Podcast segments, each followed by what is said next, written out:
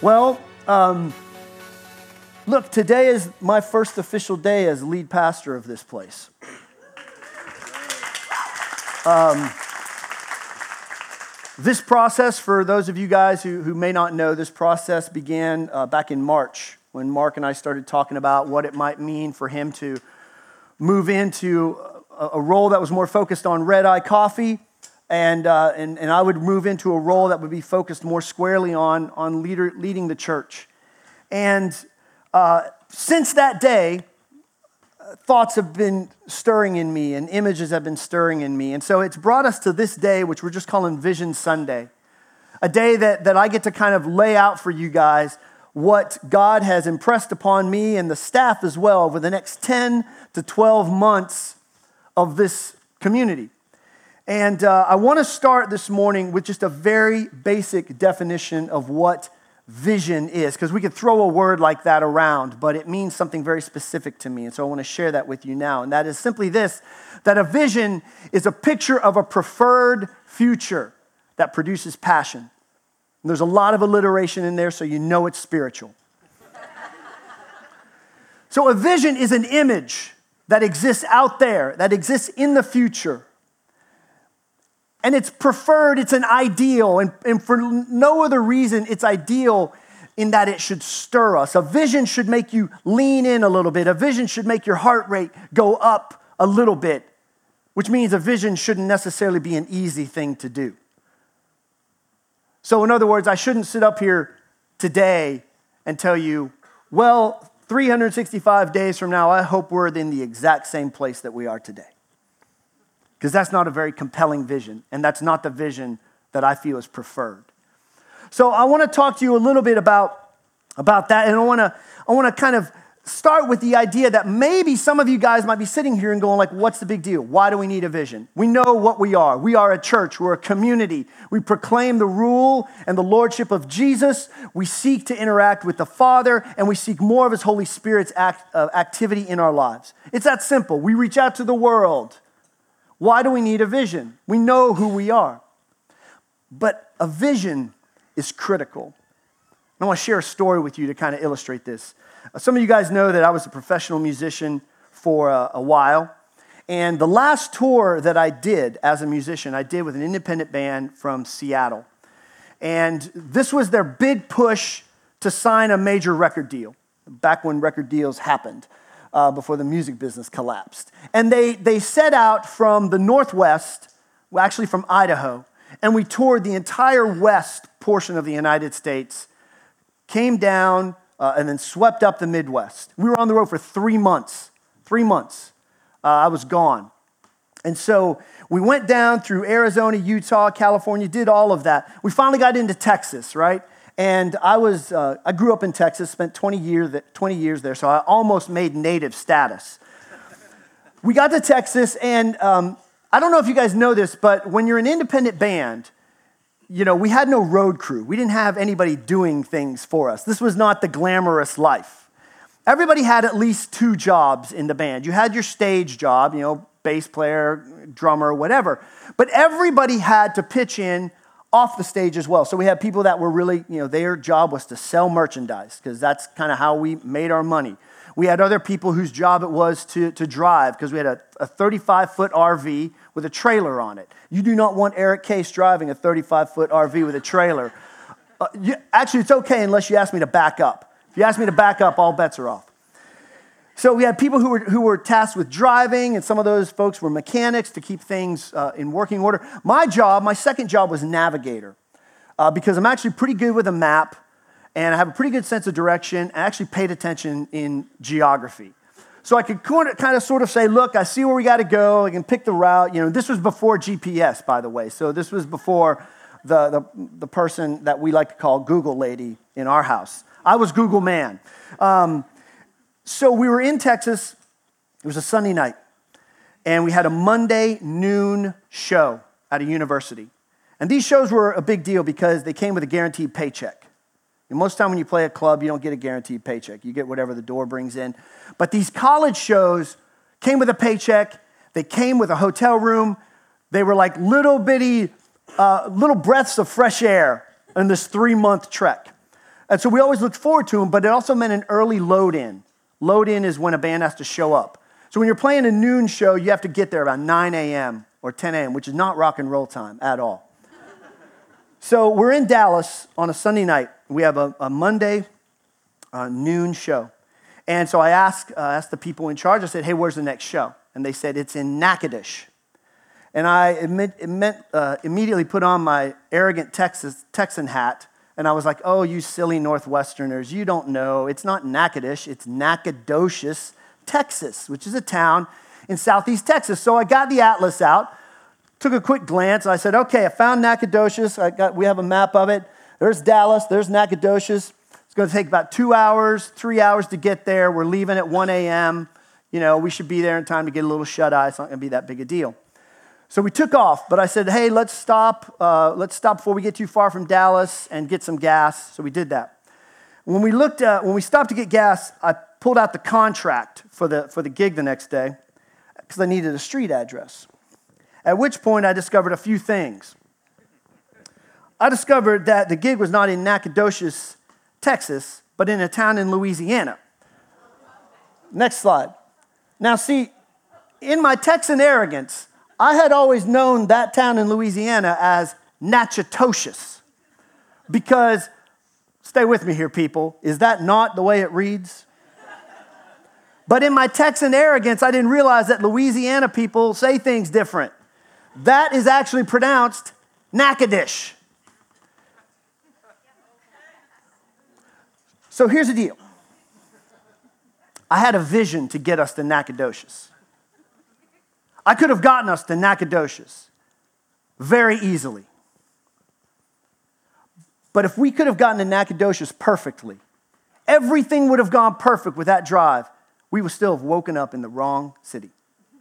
And that's why vision is important. Because you can get everything right in the day to day, you can get everything right in the process. But if you don't have a vision, there's no telling where you'll end up. You could execute things perfectly, but vision tells you that you're going in the place that you intended to go in the first place. Do you hear me? Does that make sense? Awesome. So that's why it matters. Now, uh, when Mark first talked to me again about this reality of, of, of shifting into this role, I immediately began to think of E3 in a metaphor, in a metaphoric term. And let me show you what I mean that I instantly started thinking of E3 as a car. So we're all in the E3 mobile today. It just made sense to me. And the image just came to me, and I started writing down ideas about uh, how to talk about E3 in terms of, of a vehicle. And we had a, like a, you know, a couple good people in our community provided me with a, I think it's a Honda Odyssey hood, in case anybody's really interested and uh, somebody got us a nice E3 logo for this. Um, here's something that you might not know about me. When I was a teenager, I was a total car guy. I was a total gearhead. Um, when I was uh, about 15 or 16, you know, I got my first car. It was a, a Chevrolet Monte Carlo 77, like about as long as this stage. It's awesome. But, there's, but then a year or two after that, my father and I decided to restore a car together. And that was a big deal because I didn't always bond real well with my dad. Um, you know, I was a musician and we didn't always connect, but we said, hey, let's do this thing together. Let's restore a car together. And when my dad went to look for cars to buy, when went to look for something for us, we, we had some basics that we were looking to, uh, to sort of fill before we bought a car. And that is, the car had to have a, a straight body. We weren't, we didn't have all the tools to work with the body, so we didn't want crumpled up fenders. We didn't want to hammer things out. We didn't want to do a whole lot of work with body filler or Bondo, if you guys are from that era. And we also didn't want a car that had a lot of rust on it because we didn't have a welding torch. We weren't welders. Straight body, and we wanted the car to run. You know, we didn't care if it, run, if it ran well, but we just wanted it to start so that we could kind of know what we were talking about or what we were dealing with. So we looked around and we eventually found, uh, we have a couple different shots of this car. We eventually found, uh, this is the engine of a 1967 Mustang. This is what we bought. Straight body. Uh, the, the engine actually did not start, but we had an added advantage of the fact that we knew the previous owner, and that was my sister, which is an awesome picture, and I hope she doesn't see that I used this today. And you notice, like, check out the, the wood paneled station wagon. We were winning. We were winning in, like, I don't know, this is probably 1980. So that's her green, her green Mustang. It's awful color, but we bought it. And we bought the car, and, uh, and instantly I had a vision for what I wanted this car to do and what I wanted it to be. And I think you could, I was, you know, whatever, I'm a guy. So for me, I was a teenage boy. I wanted it to go fast and I wanted it, I wanted to look cool. Because let's face it, I wanted, I needed all the help I could get meeting women. So I was like, maybe I'll have this car and this is what'll do it. So uh, I wanted it to be blue. So we started working with, this is the vision. I'm just going to jump to the end of the story a little bit. We had a vision for the car to be blue and to kind of have a little bit more of a street stance. And this is the car when we were done with it. You know, got some rims on it. There's a glimpse from the back. Um, open door. I'm shirtless in that picture, so I figured you guys weren't ready for that. Look at that, though. Look at that. That's prom, baby. So, my vision for this car, my vision for this, for this car was to take it from green, not running, um, to blue, had to redo the interior. I wanted it to be fast. We put a bigger engine in it. Uh, it was pretty much a ground up restoration, except we got lucky. Like I said, we didn't have to do any welding or anything. But when I embraced that vision, when I embraced the fact that I wanted this car to change from this, from looking like this to looking like this, I had to become a car guy. I had to embrace the identity of like trying to get this thing to go from here to here. Now, to be a car guy, you need a few things. And I started, and you need a, skills and you need uh, materials and stuff like that. So, the first thing that I would suggest that you need if you're going to be a car guy is you got to have, right, some tools, right? And uh, this is not that big a deal, but this is my torque wrench. And uh, part of this is just interesting because I don't think you guys could ever fathom a time that Eric Case asked for torque wrenches for Christmas, but he did one time. I asked for a digital torque wrench, and my parents got me this. You got to have tools when you're going to become a car guy because you need things that you need sockets and screwdrivers and wrenches to tighten and to loosen and to adjust and to measure. You also need friends. Any car guys in here? All right? You need friends, right?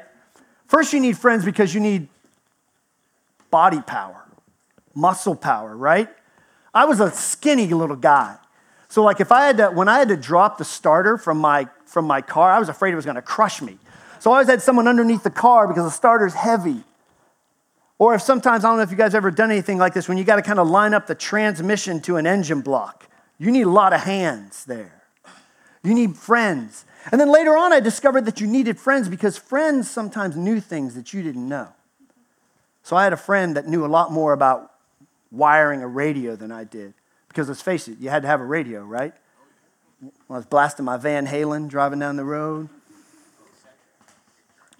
So you had to have tools, you had to have friends, you had to have resources. And this is kind of a big deal because, see, when my dad and I got this car, I don't know if you guys have ever seen some of these shows on the Discovery Channel, but there's a lot of people out there that can just throw $20,000 at a shop and they'll go restore the car for you and bring it back to you. That was, that was not my reality. If this was going to change, we had to do it. We couldn't snap our fingers and make it happen. We couldn't throw money at it and make it happen. We could just, I could take my little paycheck that I got each week and I'd be like, okay, well, this time I've saved up for some valve covers. And this time I've saved up, I can get the gasket that I need. You needed resources. You also needed a certain amount of humility and learning because I didn't know how to do what I was trying to do. And most of the things that I did under the hood of that car, I had to do like two, two times or three times. And I had to go out and I had to admit that I didn't know what I was doing. So I had to get manuals, how to shop manuals, or just go ask somebody. It did not come naturally. And the most, the, most the thing that I needed, the thing I needed most, I needed time. I needed time. After school, weekends, hood up, underneath the hood. Car on, car on uh, ramps, underneath the car. It took time to make it happen. You guys tracking with me? Now that I'm in my 40s, I can look back and I can say with a certain amount of certainty that a 1967 Mustang is not that complex of a piece of machinery. You know, it's actually a pretty simple process, the way a car works. You know, at that time, fuel came into a carburetor, spark ignited the fuel, turned the, uh, slammed the piston down, turned the crankshaft, uh, crankshaft translated that into the transmission, power goes to the wheels, right? I know now that like drum brakes expand, disc brakes can compress. The process by which a car works is actually pretty simple, but it's not easy. It's not easy because a lot of things can go wrong in each of those little components. And you got to get them all working right. And then you have to make sure they're all talking to each other. I want to suggest to you that uh, this business of being a church and this business of being the light for the world is actually really similar to being to working on a car. Because the process by which we make disciples is actually pretty easy. It's pretty simple, actually. Basically, what you have to have, what we found is you have to have a church that's committed to reaching the world. Are you guys committed to reaching the world? You guys are good. We'll wait for you guys over here to wake up. That'd be fine. You have a church that's committed to reaching the world. You've got to bring them into a, a, Sunday encounter where they can connect with God, they can connect with other people, and then you basically release them into a process of discipleship, which we have found happens most vitally and dynamically in a growth group, in a small group of people. And if you do that, and if you pray, and if you depend on God, you will produce disciples. It is a simple process, but it's never easy. It's never easy. I've been making, I've been part of churches that have been making disciples now for 18 years, and we've done it the same way, more or less, for 18 years. But it takes a lot of work sometimes to do it. And so, what I want to talk to you about now is, is some specifics because we have a process of, at E3. As best we can tell, people are still coming into, into this place uh, by a personal invitation on a Sunday. We have a process, but I want to highlight some things that I would love to see us work on over the next 10 to 12 months. Because we have a car. Uh, we have a car. I've been charged with being responsible for this car. Pastor Mark has tossed me the keys to this car, and the body is straight and it runs. Amen? If he was here today, I'd have him stand up and we would all give him a round of applause because he handed me a pretty nice car. But that doesn't mean that we can't work on it a little bit. And that doesn't mean I, want, I don't want to see us take it from here to there. So here's what I want to see happen. I want to talk about Sundays first, okay? Um, we want to redesign the lobby out there. We want that lobby to scream hospitality to people. We want people to walk in that lobby and to know instantly, oh my gosh, there's a place. Okay, there's the Pathways booth. There's where I go to get connected. There's where I go to get coffee. Amen for coffee. We want it to be inviting and we want it to be designed because we believe that design and beauty honors God. So we're going to take a hard look at what that lobby feels like.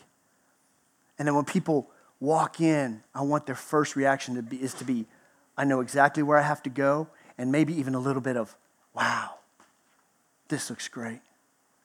And then in here, we're going to take some look at, we're going to take, continue to take looks at, at how we arrange this space, not just for the way we worship, but for the way the next generation will worship.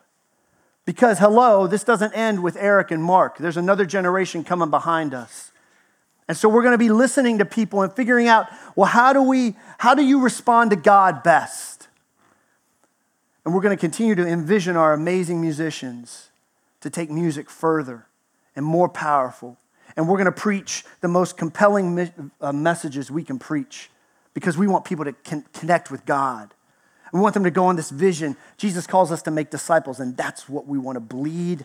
If you cut us, we want to bleed discipleship. That's what we want to do. the most important part of this process to me, and the thing I'm most excited about, um, actually happens when people leave this space on Sunday. Because you can have a thousand people on a Sunday, but if they can't find life change in small groups, our experiences is that discipleship just kind of goes down the drain. So I want to tell you that the most exciting thing about what's going on right now is that we are launching six, maybe seven new growth groups in the next five days. Can you guys just go, whoa? Thank you. That's like what almost double what we have running right now. Think about that. Think about that. That's where people experience the most amazing life change, and we're going to open up that space to more and more people. I've met the leaders, they're on board, they're engaged, we're moving forward. That's a huge part of the discipleship process. We're also going to be taking a look at how people serve together. And one of the most uh, important things, important areas that we're going to be taking a look at is something that we call Serve Tallahassee. Raise your hand if you heard of Serve Tallahassee. Awesome. And Global Outreach. Raise your hand if you heard of Global Outreach. Now raise your hand if you've gone on a trip. All right. More trips coming up. You should go. So listen, those two ministries are thriving. Global Outreach uh, goes to Guatemala, Haiti, Uganda, and they invest time and effort and money into helping people break out of the cycle of poverty, helping people to, to create an engine for economic development in their neighborhoods, in their communities. What we want to do is take what Global Outreach is learning on an international level and what Serve Tallahassee is, is learning and doing on a local level, we want to merge those two. So that whenever we reach out to people, whenever we go to hungry people, to impoverished people, to people who are hurting, we're doing it with a unified voice. So we're going to hold some discussions about how do we start embracing the same approach locally and globally. I think it's going to revolutionize the way we do outreach around here. And I think it's going to make amazing things happen, not just in Uganda, Guatemala, and Haiti, but just miles down the road. It's really cool. Um, the staff is taking a hard look at what we would just call our process. How we invite people into this, this journey of discipleship. And here's my vision my vision is that nobody who wants to become a follower of Jesus falls through the cracks in this place. And this is what I talked about. Like, you can have all these components in a car, but they have to work together and talk together. So, in just a couple days, the staff is going away for a day. And one of the things we're talking about is like, where do we need to tighten up our process? Because if somebody walks through the doors there and they want to become a follower of Jesus and we lose track of them, that's a burden that we have to carry. I want to close that gap. Everybody who wants to follow Jesus should get a chance to follow Jesus. So we're going to just lean in to that. And then the last thing I want to tell you is that if you're a volunteer around here, whether you serve on the, on the platform here, whether you serve in E3 Kids or serve coffee, we want to increase our investment in you. Because guess what? You guys are the engine that this thing runs on. So if you find yourself a volunteer, I want you to feel thanked. I want you to feel appreciated, but I want you to feel challenged.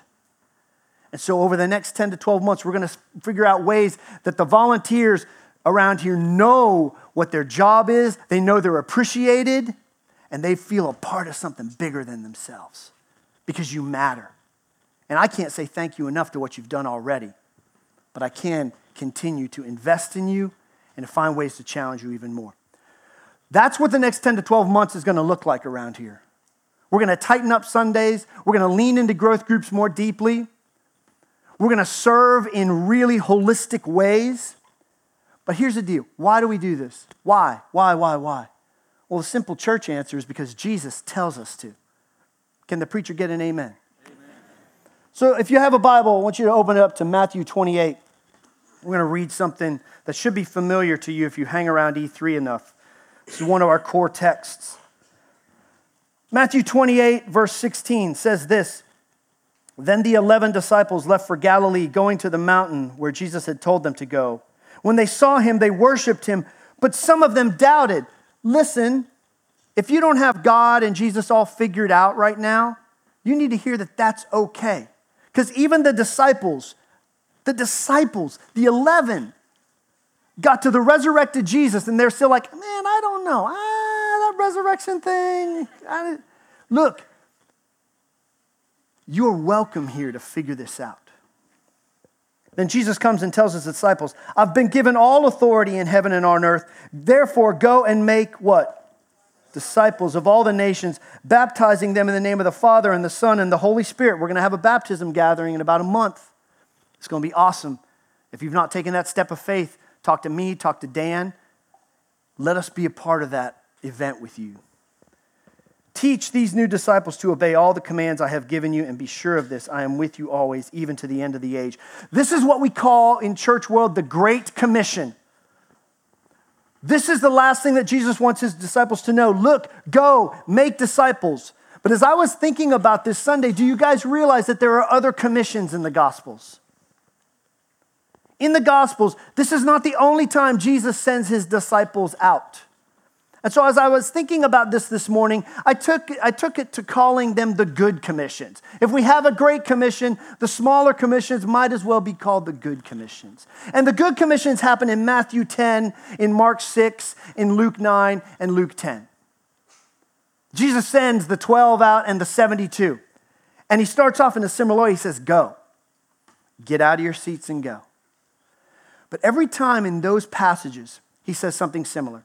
He says, he says, Go, pronounce the kingdom. Jesus is Lord. But he also says, Go, heal the sick, heal the hurting.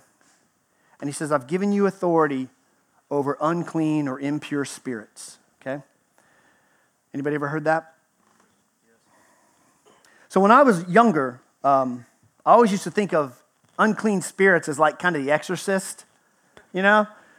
And, and I have, and, and the, there's definitely a supernatural element. That dynamic exists in the Bible and in life, right? But um, the more I studied the Bible, the older I got, I've come to believe that there's other kinds of unclean and impure spirits. And they look a lot more normal, but they are no less devastating to people. And Jesus sends out his disciples and he says, Look, I've given you authority over these spirits, and you need to go and cast them out. And so, as we do these things over the next 10 to 12 months, I want to suggest to you that we are going to be embodying not just the Great Commission, but the good commissions. Because we're going to go heal people. Yeah. We're going to go proclaim the kingdom of God. Another woohoo?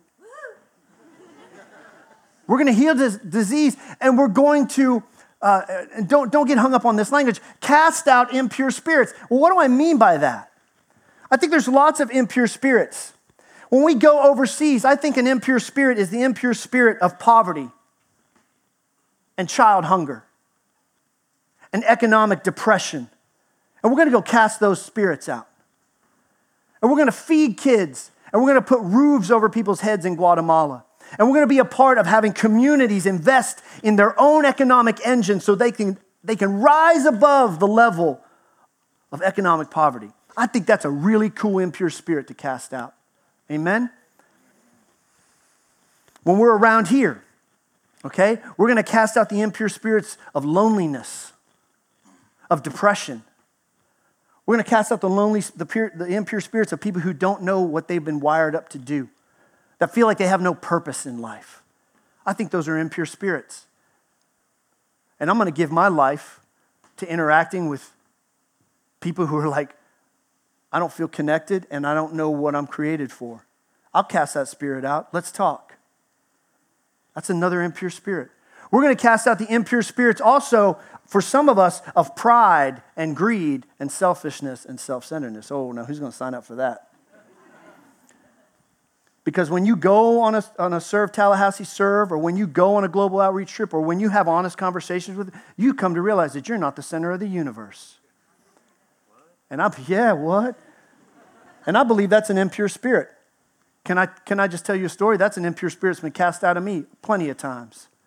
Because I have a tendency to believe that the world revolves around Eric. I'll sign up to get that thing cast out of me. My wife does it. But, that's, but she's not the only one. Carl Green does it, leader of global outreach. He's, he's the first person that took me on an outreach trip. I want those spirits cast out. This is what I want us to, uh, us to be about. And here's what, I, here's what I want to end with. First question is this I just want to ask Will you guys do this with me? I wasn't expecting you to literally say yes, but I appreciate it.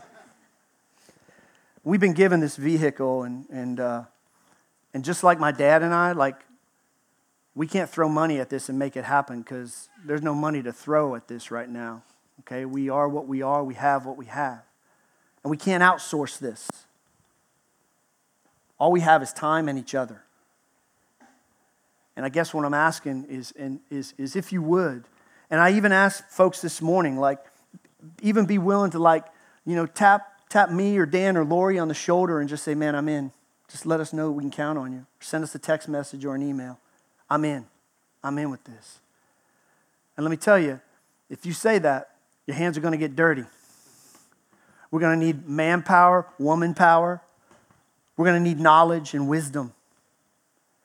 I, just to be really, really clear, I have this vision for a lobby redesign. I'm not a designer, and we don't really have that much money.